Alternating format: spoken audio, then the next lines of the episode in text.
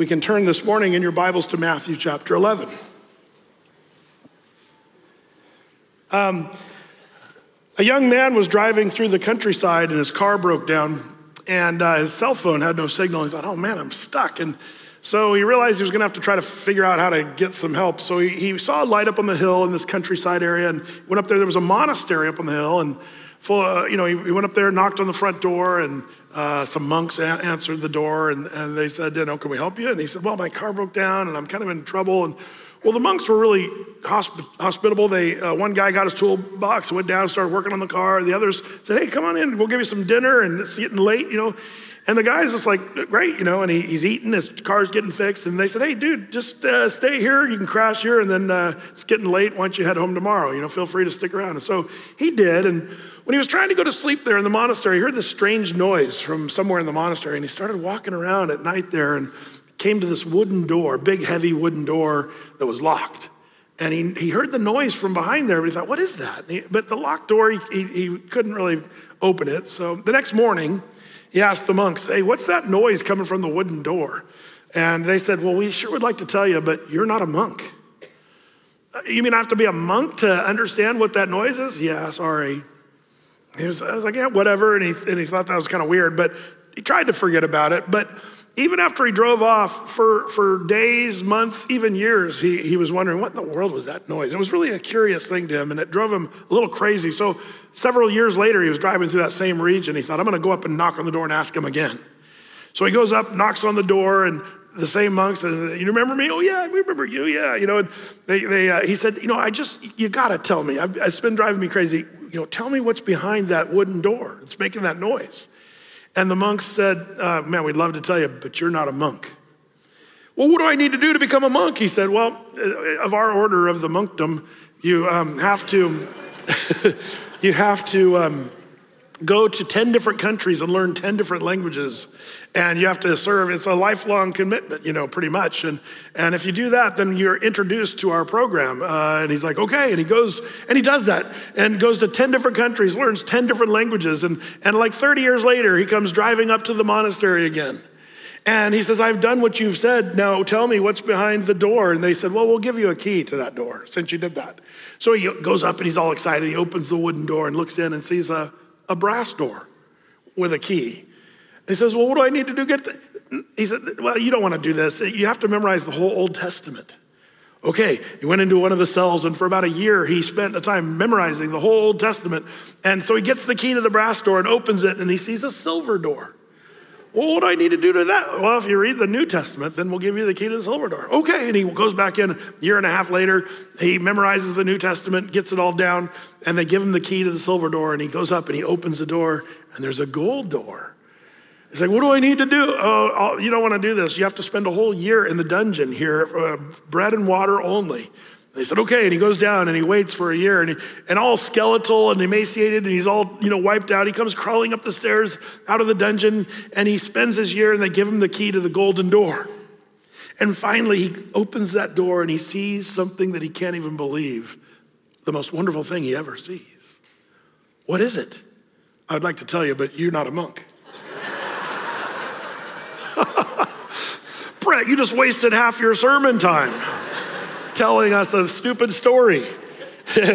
you know, people will do anything and go to amazing, incredible lengths to figure out the, what the secret to life is, or what how to find true peace, or how to how to how to truly be at rest and, and at peace with yourself and all this stuff. And books have been written and they tell you what to do. And if you do this, that, and the other, then you'll find this great place of peace and blessing in your life people want to know, but it seems to elude them because books keep are uh, being written and, and podcasts are continually made and people are still talking about what you're supposed to do to be happy or at peace. But, but often the more you and I try to find that, the more frustrated we find ourselves. In, in fact, um, happiness, rest, um, peace actually seems to be worse sometimes the harder you try.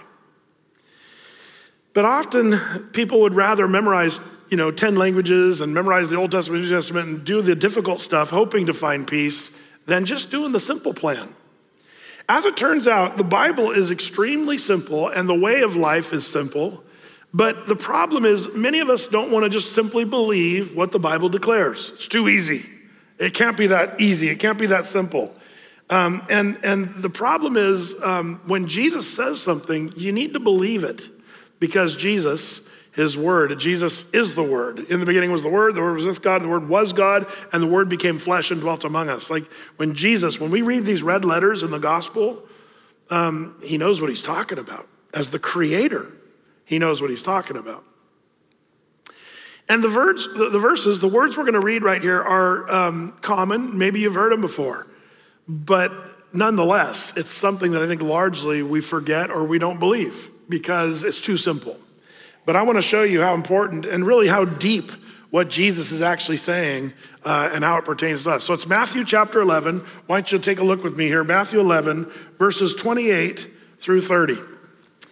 It says here, Come unto me, all ye that labor and are heavy laden, and I will give you rest. Take my yoke upon you and learn of me, for I am meek and lowly in heart, and you shall find rest unto your souls. For my yoke is easy and my burden is light. This is Jesus who knows all things, says, Here's the thing come to me, yoke with me, learn of me. Three directives that are really quite simple, but do we believe that that's the answer to true well, what? Rest for your soul? That's what he says. You shall find rest for your soul. It's an interesting thing that Jesus brings up here because I'm not sure a lot of us think about resting your soul. Most of us, especially the older we get, you think about rest for your body. Man, I need a nap. Uh, I could use some rest for my body. Um, but even when you exert a lot of energy, you, you think, I need rest. And, but as it turns out, Jesus talks about a kind of rest that's not your body. You see, in the Bible, the Bible talks about you as being a three part person body, soul, and spirit. And as it turns out, not only does your body need rest, but your soul gets tired and weary. That's what Jesus is talking about here. He says, And you shall find, when you come to me, when you learn of me, when you yoke with me, you'll find rest unto your souls. And, the question is does your soul need rest? How about our culture? Does our culture need soulical kind of rest? Well, the answer is absolutely yes. if you were with us on Prophecy Update, uh, we were talking about how people are more stressed out and full of anxiety than ever. In fact, um, there was a study done by, uh, by Barna and World Vision. They, it was a huge study. Um, 15,000 18 to 35 year olds uh, from 25 different countries around the globe. So it was kind of a global study um, of 18 to 35 year olds, and they're finding that this generation right now is one of the highest stress groups um, anxious, depressed, and, and they're, they're linking it to a lot of things. But one of the things, of course, is the last several years of COVID lockdowns and uncertainties in the world. Um, but even where we're going and what's happening in the world today, um, the 18 to 35 year olds, it, it, they found a bunch of things. Um, some of them are really kind of sad. Like, for example, uh, just one in three 18 to 35 year old respondents tells Barna they often feel deeply cared for by someone around them. Um, that means two out of the three don't feel cared for by people around them. Uh, nobody cares. That's a sad statistic. Um, that's 33%. Or um, that someone believes in them. That's also um, two out of the three don't believe anybody actually thinks they can do anything or amount to anything. Um, they also acknowledged uh, by the majority of uh, encountering feelings of loneliness and isolation.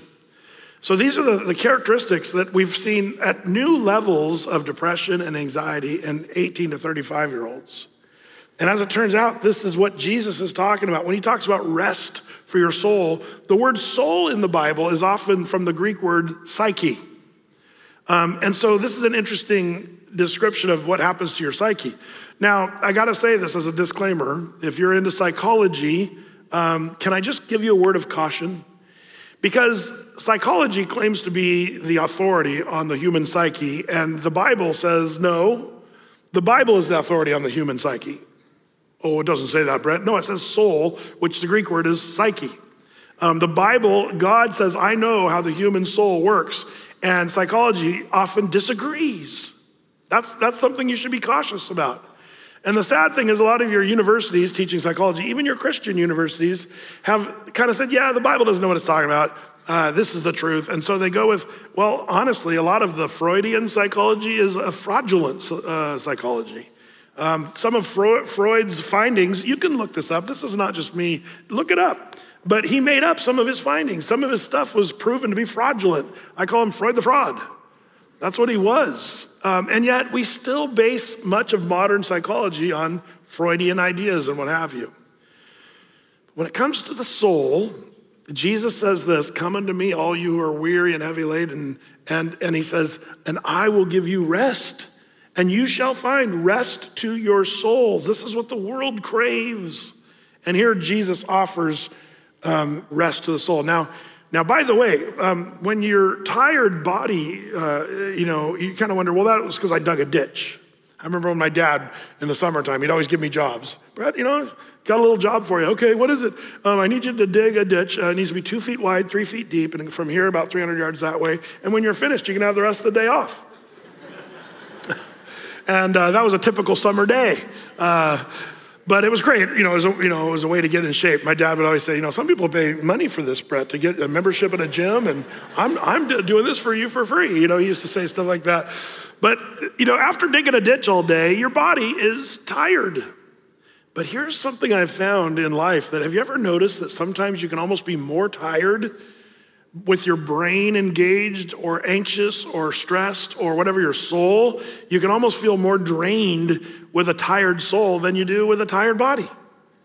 In fact, sometimes I've noticed that if your soul is, you know, taxed, that your body actually responds in the same way. Like I wonder if sometimes your soul actually, um, you know, shows itself through just being wiped out, feeling fatigued and what have you. And so people constantly are trying to find rest to their souls. And so where do they go? Well, let me tell you, you won't find soul rest in a Netflix binge. Um, you won't find soulical rest um, on a coast or camping trip. Oh, those are fun. You might have a good time, uh, but it's not really going to necessarily. That's why on vacation, have you ever gone on vacation only to come back from vacation like, man, I need a vacation from my vacation? Uh, you're wiped out. Why? Because it's, it's not really a soul, especially if you have kids and you've been on vacation. Um, you guys know what I'm talking about. Um, you come back, you're just wiped out. Okay, just let me go back to work where I can rest. Um, but, but your soul, you won't find soul rest on a coast trip or camping or vacation. You won't find uh, soul rest in a tub of Ben and Jerry's Cherry Garcia. I've proven that one over and over again. Doesn't work. Um, but you know, the thing is, what, what is this soul rest that Jesus is talking about? Well, it has a lot to do with some of these words. Um, you know, when we talk about soul being wiped out and heavy laden, you know, it's no wonder your body's tired. Did you know your heart beats 103,389 times a day? That's a, that's a lot of beats. And every time your heart beats, the average heart pumps about four ounces of blood in that one single heartbeat. Um, and, and what's interesting is if you calculate how much blood your heart beats in a single day, it turns out that your heart um, pumps 3,241 gallons of blood a day. That's a lot of work. Your little heart, hopefully, it's doing that. Um, hopefully, it keeps doing that. Um, your blood's gonna uh, travel, you know, uh, they say millions of miles in your bloodstream because of all the tiny little vessels and arteries and what have you. Um, did you know you'll breathe 23,040 times, inhale and exhale that, that many times? You'll breathe in and out 438 cubic feet of air. Um, they say the average stomach will ingest 3.5 pounds of food. I would argue with that one a little bit. It's a relative term. Um, they say men speak 4,800 4, words a day. Interesting.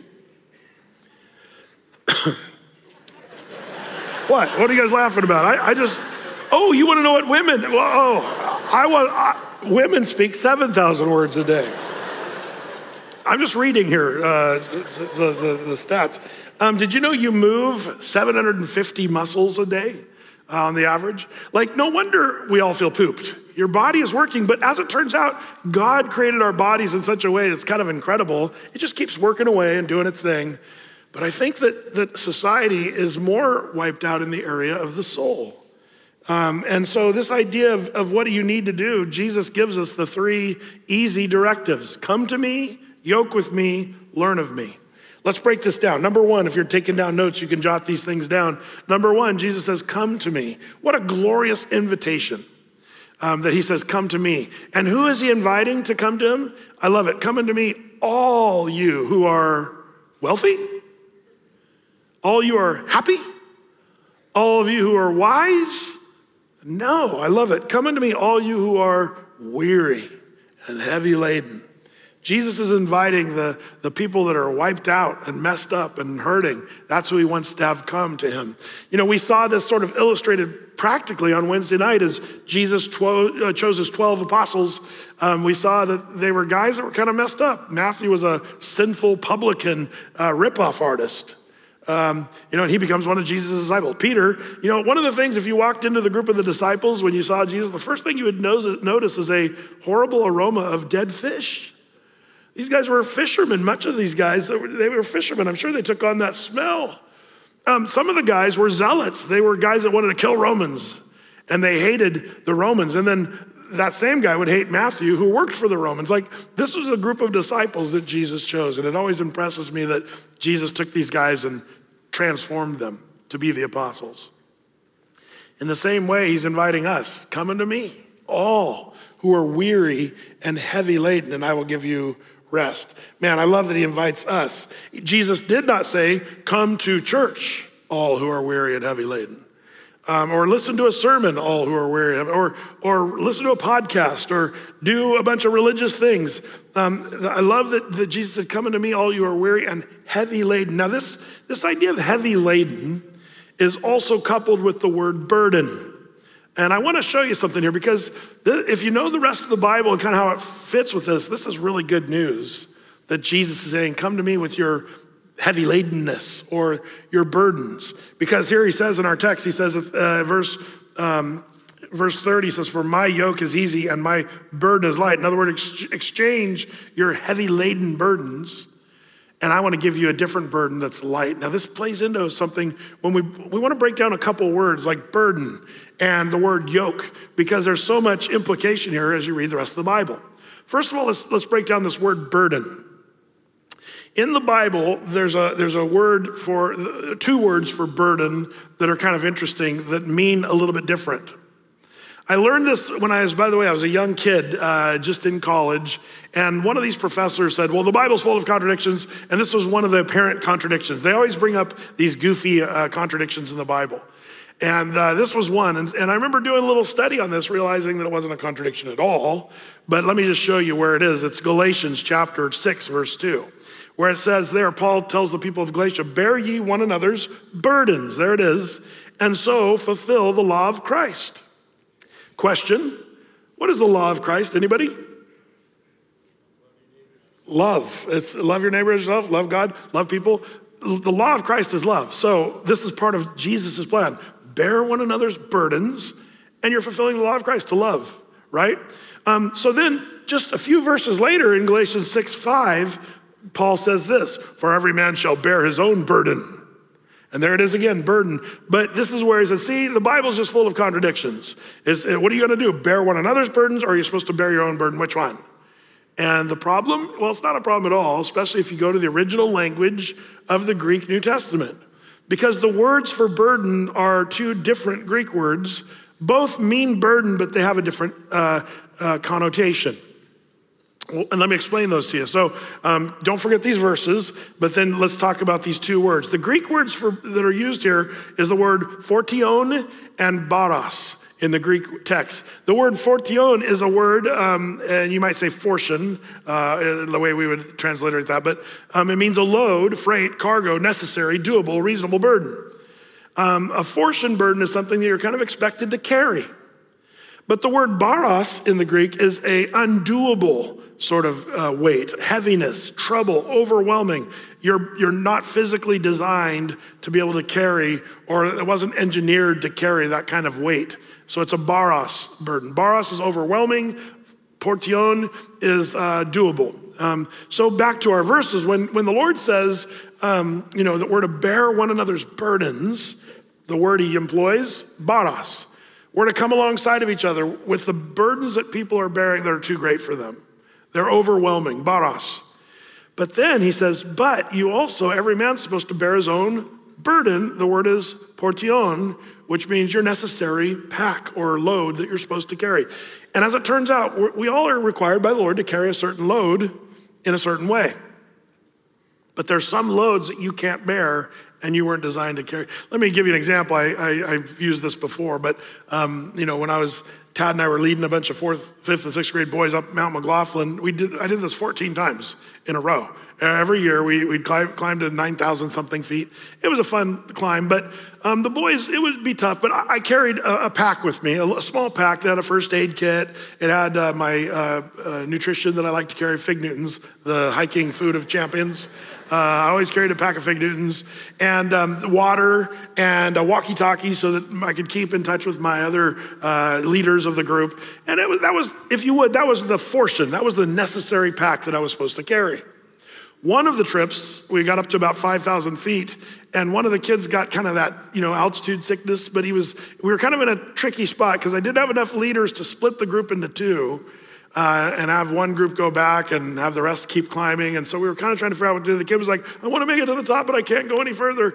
And so I took this sixth grade kid, I was younger and a little better shape in those days, and I, I just kind of picked him up, put him on my shoulders. He was a big sixth grade kid, too. And I just started hiking up the mountain, you know, up Mount McLoughlin. Uh, and, uh, and I remember it was probably one of the most physically exhausting things I've ever done, hiking to the top of Mount McLoughlin with a sixth grader on my shoulders. Um, talk about leg pump. Have you ever done a workout in the gym where your legs just felt like rubber?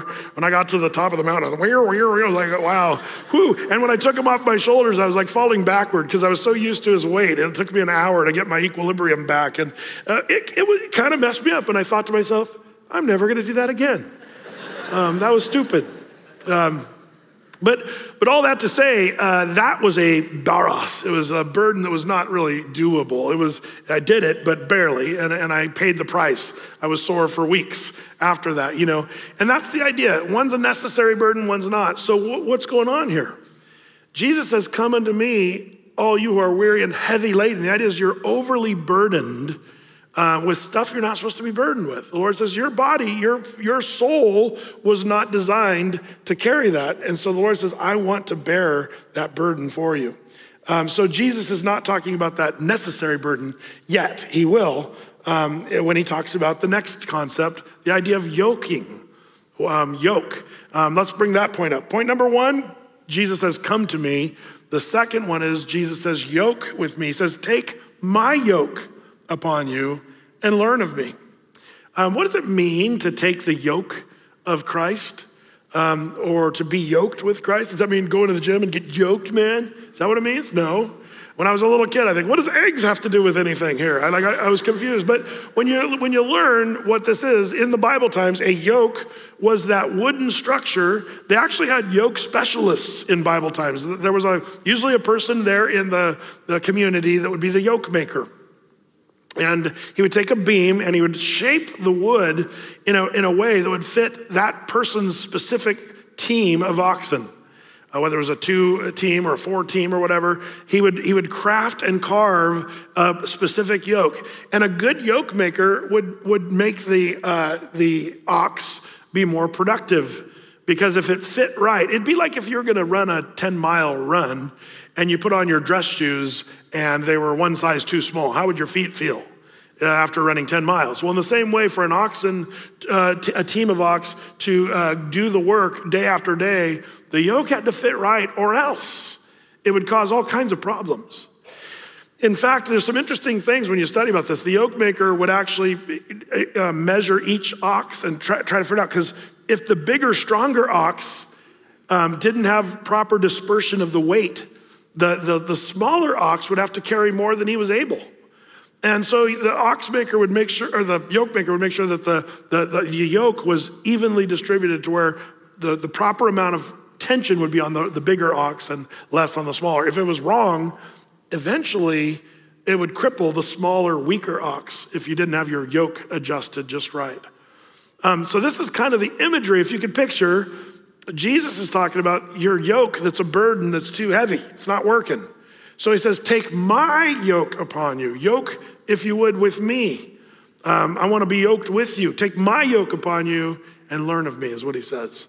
Um, what does this mean, this idea of the yoke? Well, if you read the rest of the Bible, one of the things you'll be shocked is the Bible talks about the yoke in several, like in, in this sort of um, uh, way of, of, of, of sort of an idiom in the Bible. It's not just about an oxen thing, but it's about spiritual truths as well, this idea of yoking.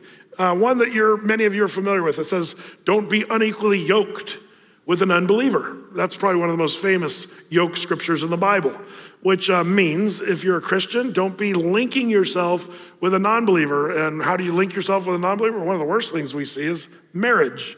When a, a man marries a woman and then one's a Christian, one's not. Um, that's a disaster waiting to happen. The Bible says don't do that. You might even say this, and boy, I've seen this a million times, and I'm sorry if you've done this and you're uh, dealing with this now, but I've seen Christians go into business with non believers thinking, oh, they're great guy, great people, we're gonna go into business. And then they realize their values are different, their objectives are different, and their businesses end up not doing well because you're unequally yoked.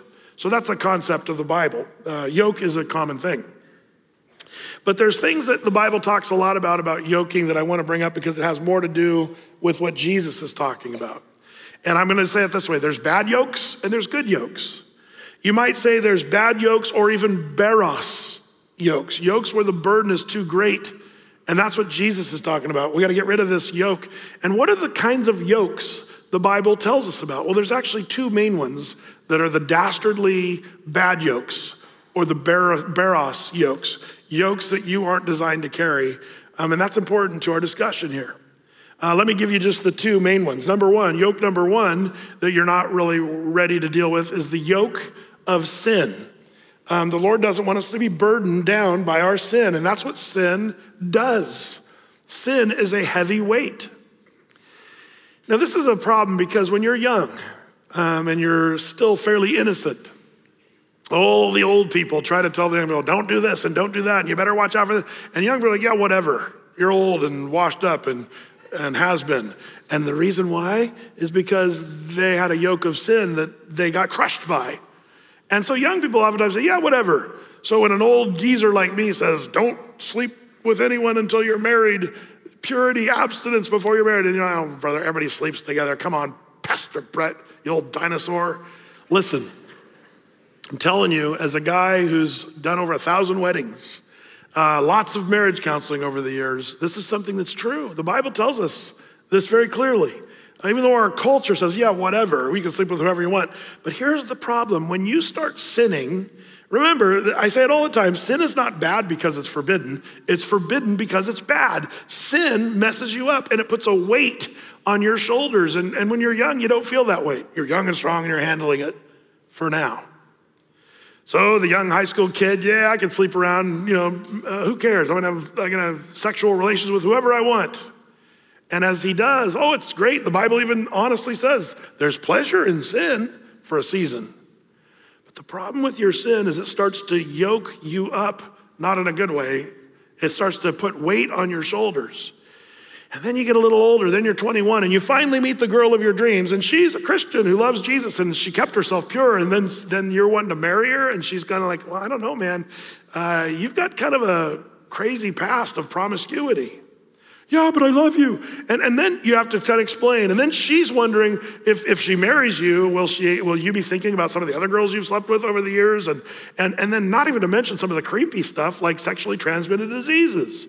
That's the yoke that starts to hit your shoulders that you didn't count on.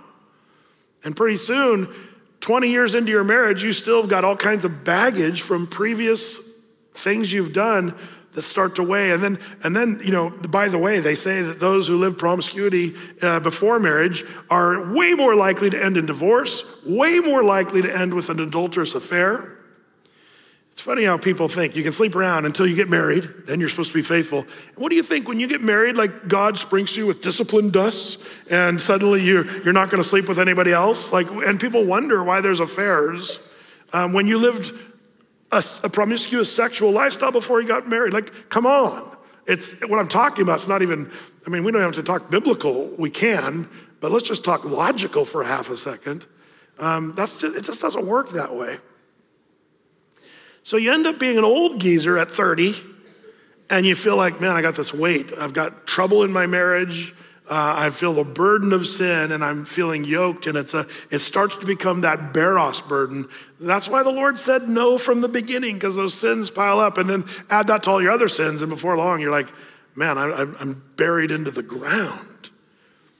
You know who talked about this was Jeremiah the prophet, because the children of Israel were blowing off God's word and his, and they were doing all that stuff promiscuous, sinful, sexual, crazy, pagan almost lifestyles. And so Jeremiah the prophet gives us Lamentations chapter 1, verse 14. And he says this the yoke, there it is, the yoke of my transgressions is bound by his hand. They are wreathed and come upon my neck. So it's like the, the yoke is all circled around my neck and he hath made my strength to fail, or to fall, pardon me. Um, and the Lord hath delivered me into their hands, from whom I am not able to rise up. The weight got so heavy of their transgressions, that's a fancy word for sin, that he says, The yoke has pushed me down to where I fall and I'm pressed into the dirt. That's the imagery.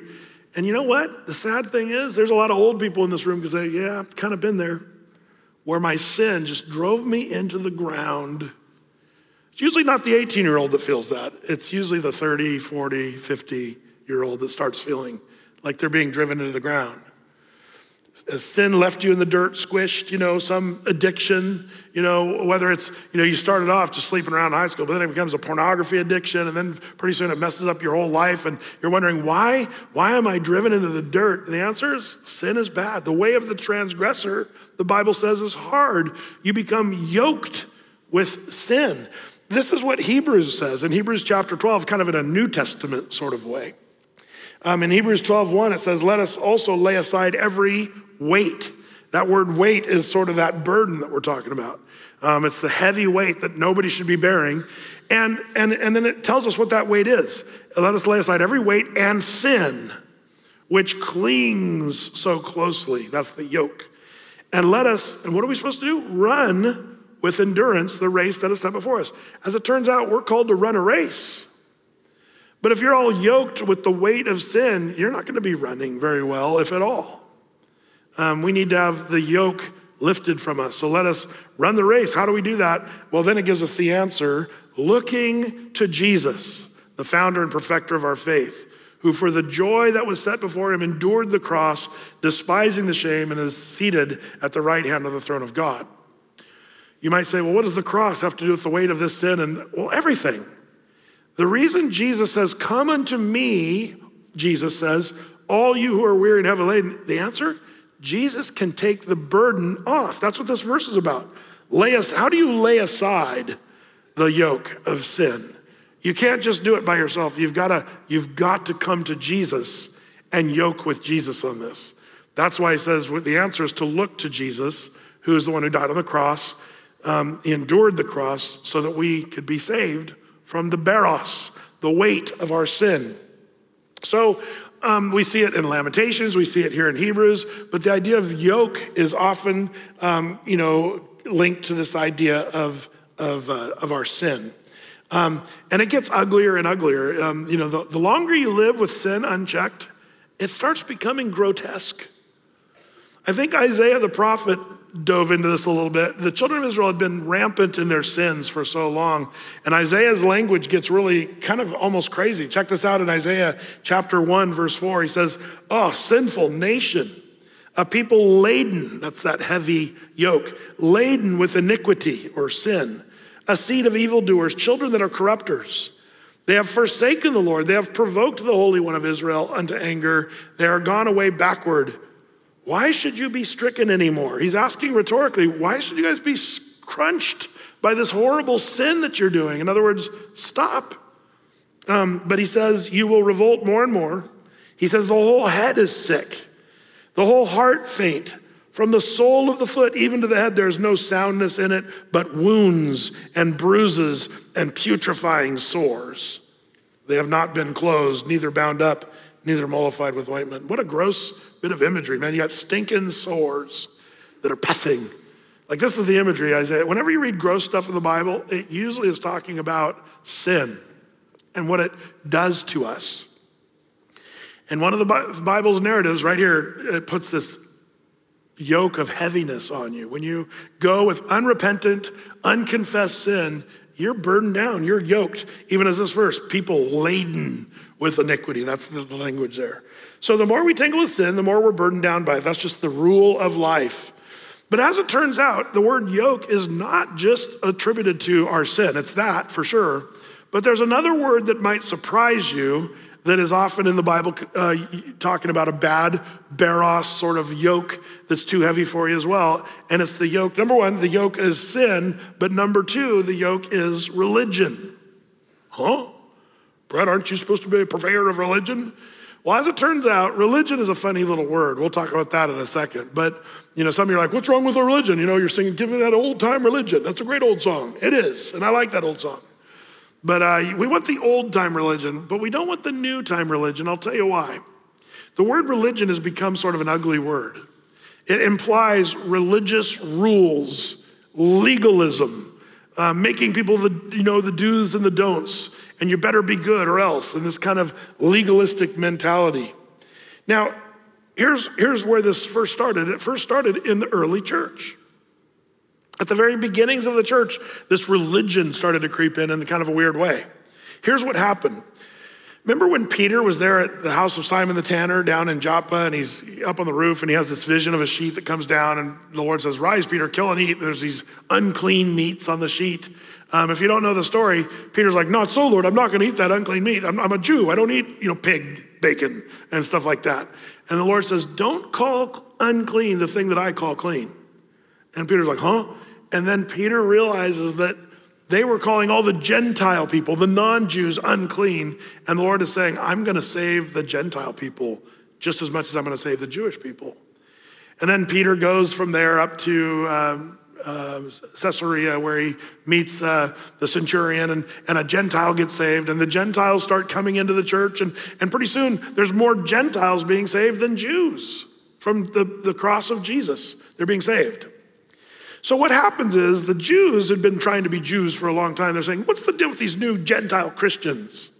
I'm sure they love Jesus and they're saved and all that stuff, but they need to be like us Jews and keep the rules, the laws, the Sabbaths, the feasts, the new moons, the festivals, the Passover, and these Gentiles need to be circumcised.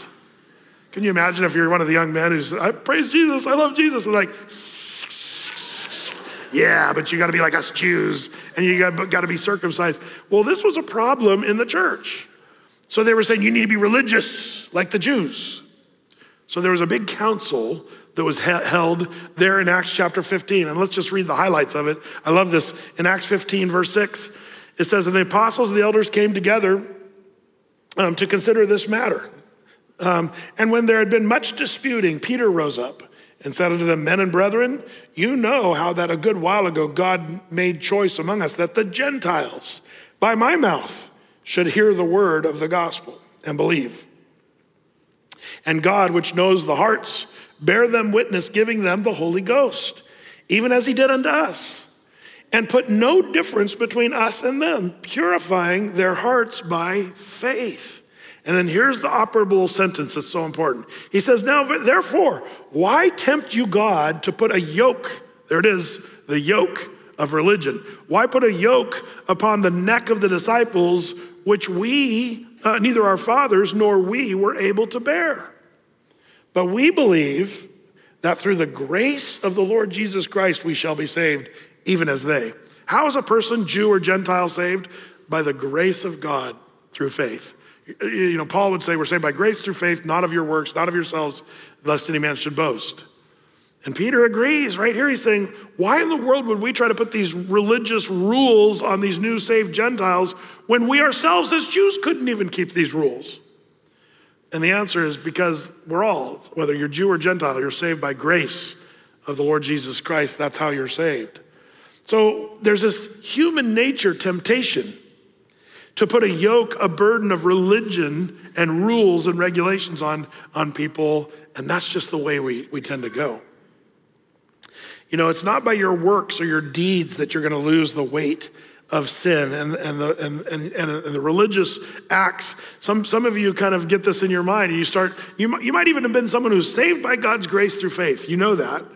But there's this human nature thing that creeps you back into thinking, well, I was really bad this week, so I better go to Athey Creek and I'll do my penance and listen to that long winded pastor, Brett, as he goes and talks about the word. I'll do my penance and do my time, and then somehow the Lord will forgive me for my sins. Eh. Um, that's not the way it works. Um, the, the way your sins are forgiven is not doing some religious act or going to a confessional booth and saying, uh, Forgive me, Father, for I have sinned. Um, where does the power of forgiveness come? Not from pastors or priests. The power of forgiveness comes from Jesus Christ alone. Um, and Jesus is the one you go to. And so here's Jesus saying, Come unto me, all you are weary and heavy laden with sin, but also with this religious duty that you think you've got to do. And like I said, when we were talking about the guy at the monks and thinking if he memorized 10 languages and memorized the Bible, that he could do enough to eventually become a monk and see what's behind the door.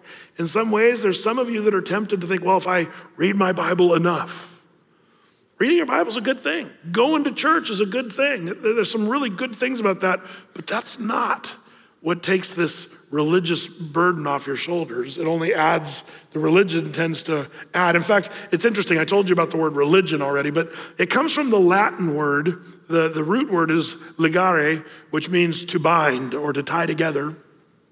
Um, and then the whole word religare means to rebind or to bind together again. Um, and that's where the word religion comes. And, and it meant in its original form to be a good thing. Hey, we're all bound together, one in Christ. And that's, that's when we sing, Give me that old time religion. That's what we're singing about, being bound in a good sense. The problem is, over time and even you know, centuries, the word religion has become to be bound up with rules and regulations, and it's become an ugly thing. So remember in the Jesus movement of the 60s and 70s, hippies were going around, hey man, it's not about religion, it's about relationship. And I would say it's not about Judaism, it's about Jesus. And it's not about laws, it's about love. And that's what Jesus is saying here when he says, Come unto me, all you who are weary and heavy laden. Take my yoke upon you. His yoke is not religion, his yoke is not uh, messed up sin, it's forgiveness of sin. You know, it's interesting because the Galatian people were famous for knowing about God's grace, being saved by grace, but what would they do? For some reason, they'd creep back into this religious legalism. And Paul deals with that. In fact, uh, it says that in Galatians 5 1 through 6. He says uh, to the Galatians, says, Stand fast, therefore, in the liberty wherewith Christ hath made us free. How are we made free? Through the cross of Jesus Christ. That's what frees us from sin. But he says this, and be not entangled again with the yoke of bondage. I believe Paul's talking about the yoke of religion. These people in Galatia were saying, okay, you're saved by grace, your faith, that's great, but shh, shh, shh, you gotta be circumcised. And you gotta keep the Sabbath, and you gotta do this and that. And they were trying to put these bondage yokes of religion back on the people. So, verse 2 Behold, I, Paul, say to you that if you be circumcised, Christ shall profit you nothing. For I testify again to every man that is circumcised that he is a debtor to do the whole law. That's what the scriptures teach. If you're going to tr- try to keep one point of the law, how many other points do you have to keep? All of them. That's what the Bible says. That's why nobody was ever saved by keeping the law, the Bible says. So he says, Christ, verse 4, is become of no effect unto you. Whosoever of you are justified by the law, you are fallen from grace. For we, through the Spirit, wait for the hope of righteousness by faith. For in Jesus Christ neither circumcision availeth anything, nor uncircumcision, but faith which worketh by love.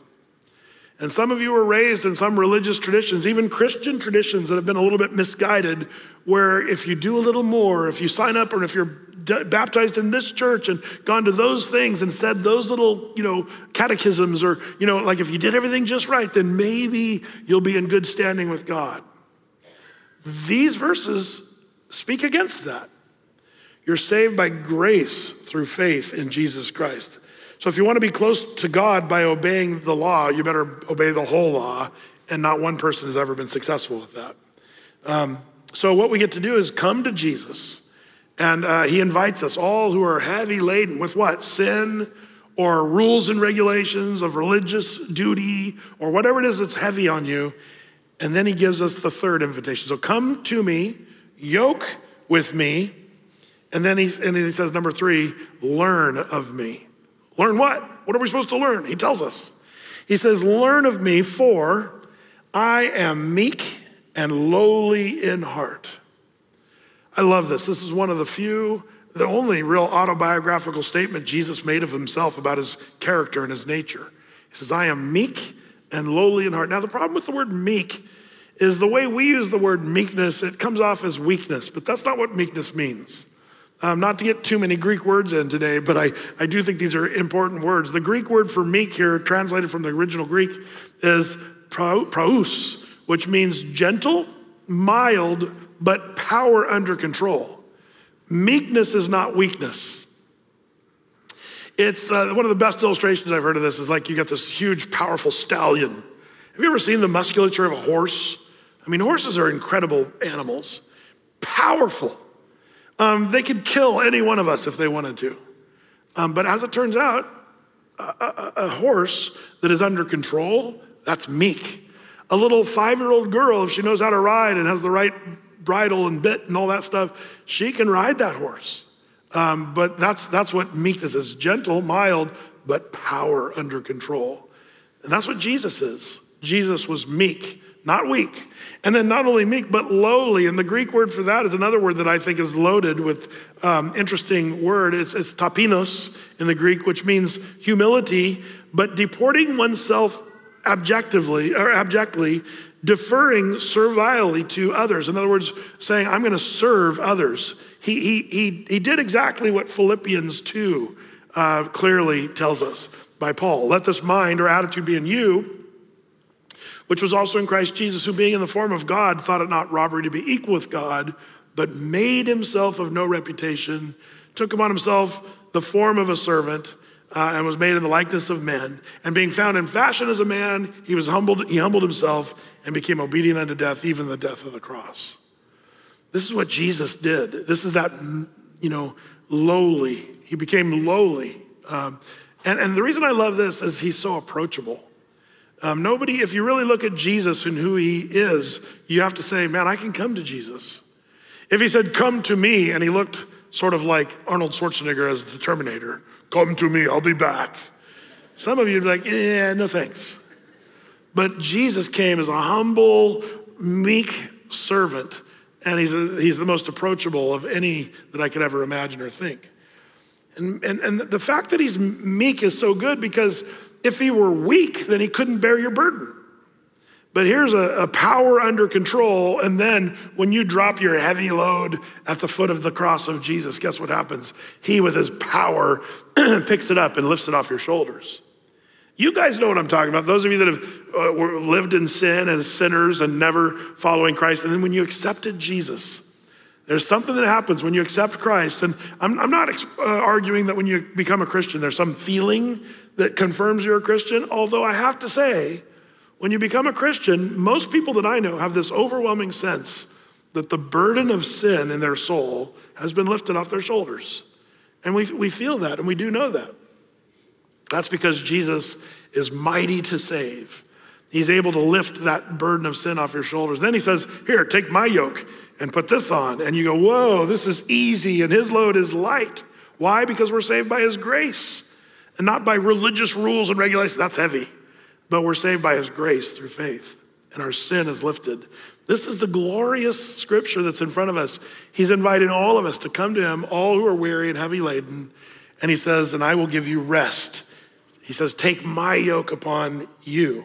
Learn of me, for I'm meek and lowly in heart, and you shall, this is a promise, you shall find rest to your souls. That's what we all need. My yoke is easy, my burden is light.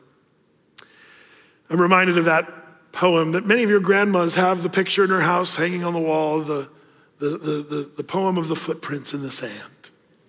And it's a great one. I, I, remember reading that, thinking, oh, it's awesome. You know, there's the, the two sets of footprints in the sand of life as you're going down the beach of life, and, and then everything's going great until bad things happen. And then there's only one set of footprints. And, and the, the, the person says, Oh, uh, Lord, why, where were you when I was going through these really difficult times? There, there's only one set of footprints. And, and the Lord says, Oh, dearly, dear child, you know, it was during those times that I, I picked you up and carried you through those times. You're like, That's so good, thank you, Lord. And it's, you know, it's one of those poems and stuff.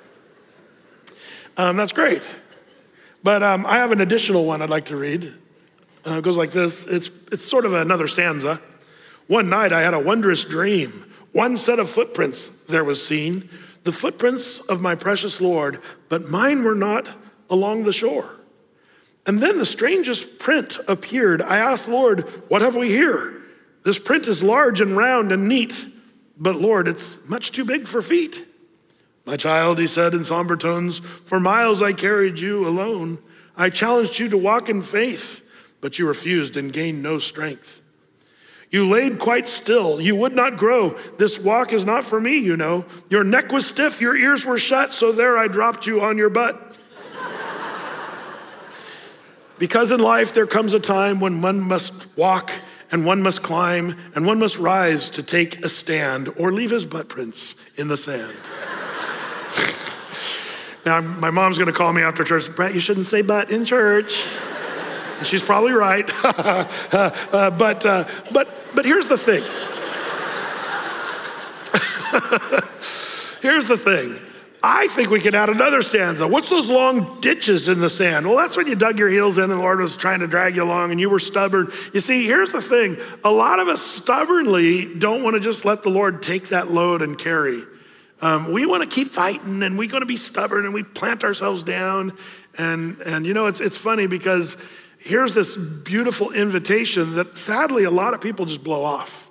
This is a truth from the creator of the universe saying, Come to me, take my yoke, learn of me, and man, you'll find rest to your soul. Why in the world would you not take advantage of such a glorious invitation from God Himself? Um, that's the challenge for us. If you're weary, anxious, worried, what does it mean to, to take and lay your burden down in front of Jesus? It's through prayer and just confession of sin and repentance of trying to be religious and trying to do, do, do. When Jesus said, No, it's done, done, done. I did the work on the cross so that you'll be saved by grace. Accept that. Drop that stuff off and follow me, and, and I'll put a yoke on you that's easy and a burden that's light. This is a promise of God's word. So there's the old Christian that struggles with keeping this freedom and walking in it. But there's also the unsaved persons. Maybe some here this afternoon or, or this morning are, are, are still stubborn and saying, I don't know about this Christianity. Why would you not take this beautiful invitation from Jesus, who would say, I'll take your sins. You're, you're going to end up crushed in the dirt. Be sure of this. The Bible says your sin will find you out, it, it catches up to you. And the Lord says, But I'll, I'll take that burden. So if you're not a believer in Christ, I would challenge you to rethink because there's so many of us who are wretched, miserable sinners, just like you, who actually dropped our sins off. And man, the Lord Jesus has never let us down. He takes our sins and he bears the burden when he died on the cross. Freedom from sin, hope of heaven. That comes from believing in Jesus, repenting of our sins, and following Christ. So let's pray this in. Lord, we thank you for this good reminder. As we just meditate on the words of Jesus, Lord, we pray that we wouldn't just blow them off or um, think we already know everything. But help us to reconsider, Lord, those that are anxious, depressed, worried, or heavy hearted in any way, Lord, help us to appropriate this verse practically in our lives. What a glorious invitation that you've given to us here. For the unsaved, unbelieving person, I pray that you just tap them on the shoulder, even right now, that they would know their need to be saved and follow after you. Give them ears, Lord, that would hear just such a glorious message. Um, so, Lord, we offer all these things to you. Pray your blessing on the rest of our day. We ask this in Jesus' name. Amen.